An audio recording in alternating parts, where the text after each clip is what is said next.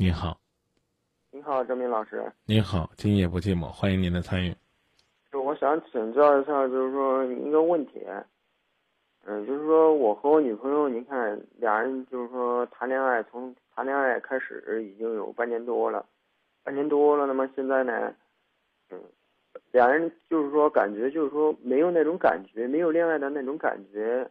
他也是，他一直就讲我们俩在一块儿，就是说他从来就是说没有感觉到。没有感觉到，等于说是有在一起的，有那种谈恋爱的感觉。我不知道。你你也是这种感觉吗？我我我没有这种感觉，我的感觉是挺好的。我对他平常我对他干嘛的，都挺好的。嗯，那感觉是什么呢？什么是他想要的感觉呢？他有些。他有时间嘛？他他也是等于说，老感觉就是说飘忽不定的，就是说，总感觉着就是说，没有说那种像什么人家就是说那种甜甜蜜蜜的感觉了，或者说什么。嗯，那怎么样会有甜甜蜜蜜的感觉？他有没有提出要求呢？平常的话，他他说什么，我基本上我也都做了，是吧？他给我提什么要求，我能做的我也都做了。其实有的时候呢，什么都照着他说的做，反而也是一种没感觉。他觉得你没有主见，没有意识，没有男子汉气概。你你你应该了解他期待一个什么样的男孩子，然后呢，你去判断和衡量自己呢是不是他所期待的那种。如果呢，啊，他。是，而且他给你定的目标呢，你也能实现，那你就可以去。然后呢，怎么讲呢？你们两个通过磨合也能达到那种效果。但如果呢，你觉得你自己就不是那种，那我可能会认为你无论怎么努力，总和他期待的有差距。你知道，有的时候人是有这种怎么讲呢？叫运轮效应。或者说第一印象，我讲的意思你能理解吧？理解啊。那你怎么努力，他都觉得不是他想要的那种感觉，那就麻烦了。他就是说，现在就是讲嘛，他说，他说我对他太好了。嗯。然后呢，他就说你对我太好了，嗯，你好的有些时间他也说不是。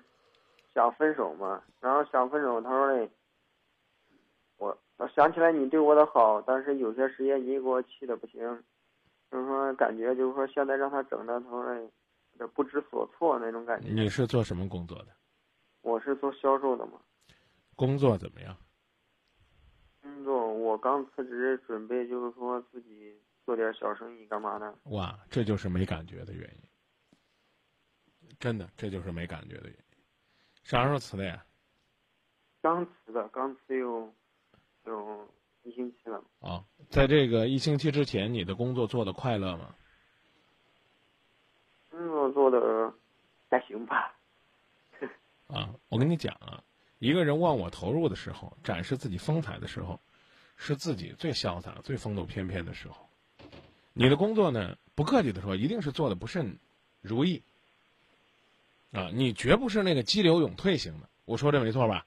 啊，做到一个高峰了，觉得没什么好跨越的，你放弃了，我觉得这不是，可能呢是发展的过程当中有一些状态有些问题，那那那这个时候呢，你难免的会有一些情绪啊，各方面的，啊，再加上呢，你刚刚讲的，你对他言听计从，啊，工作上呢又没有突破，现在呢，我不知道是因为你要寻找突破呢，还是说因为无奈放弃工作要重新创业。哥们儿，我听你讲讲就知道了。你现在准备怎么创业？创什么业？有谱吗？就自己搞点小生意嘛。搞什么小生意？开个门门面店，卖些东西。啊，看来呢，你的生意也完全是一个没有谱的东西，明白吗？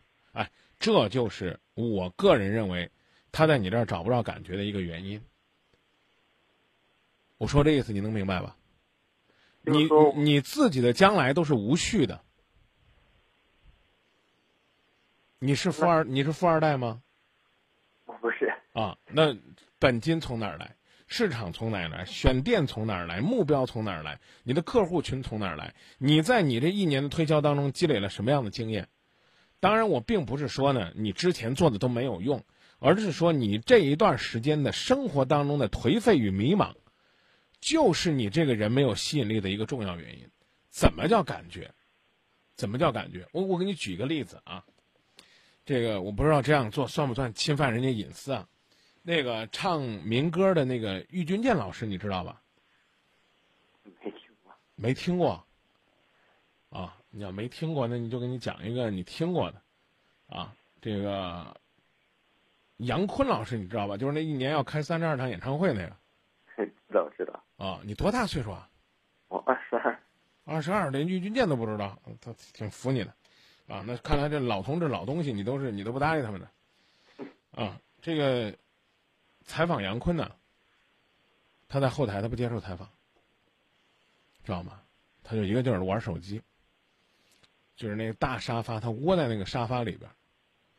我讲的意思你明白吧？就跟一个小土豆一样的窝在一个沙发里边。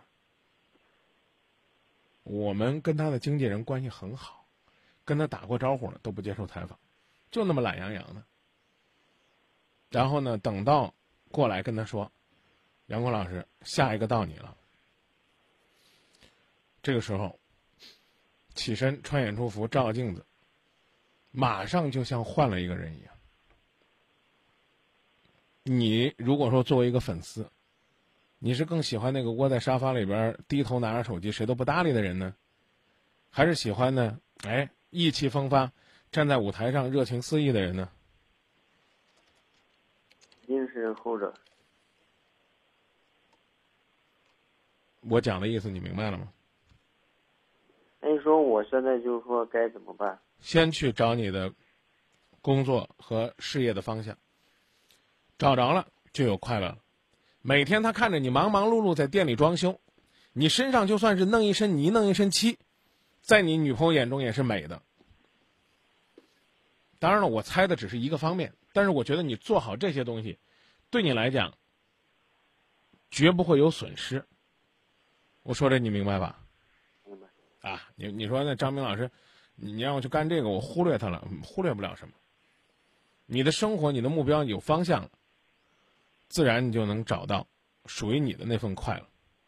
那么同样的道理，我告诉您，告诉你，同样道理，你也能够让他感到，他身边这个人是有感觉的，是有血有肉的，是有张力、有思考的。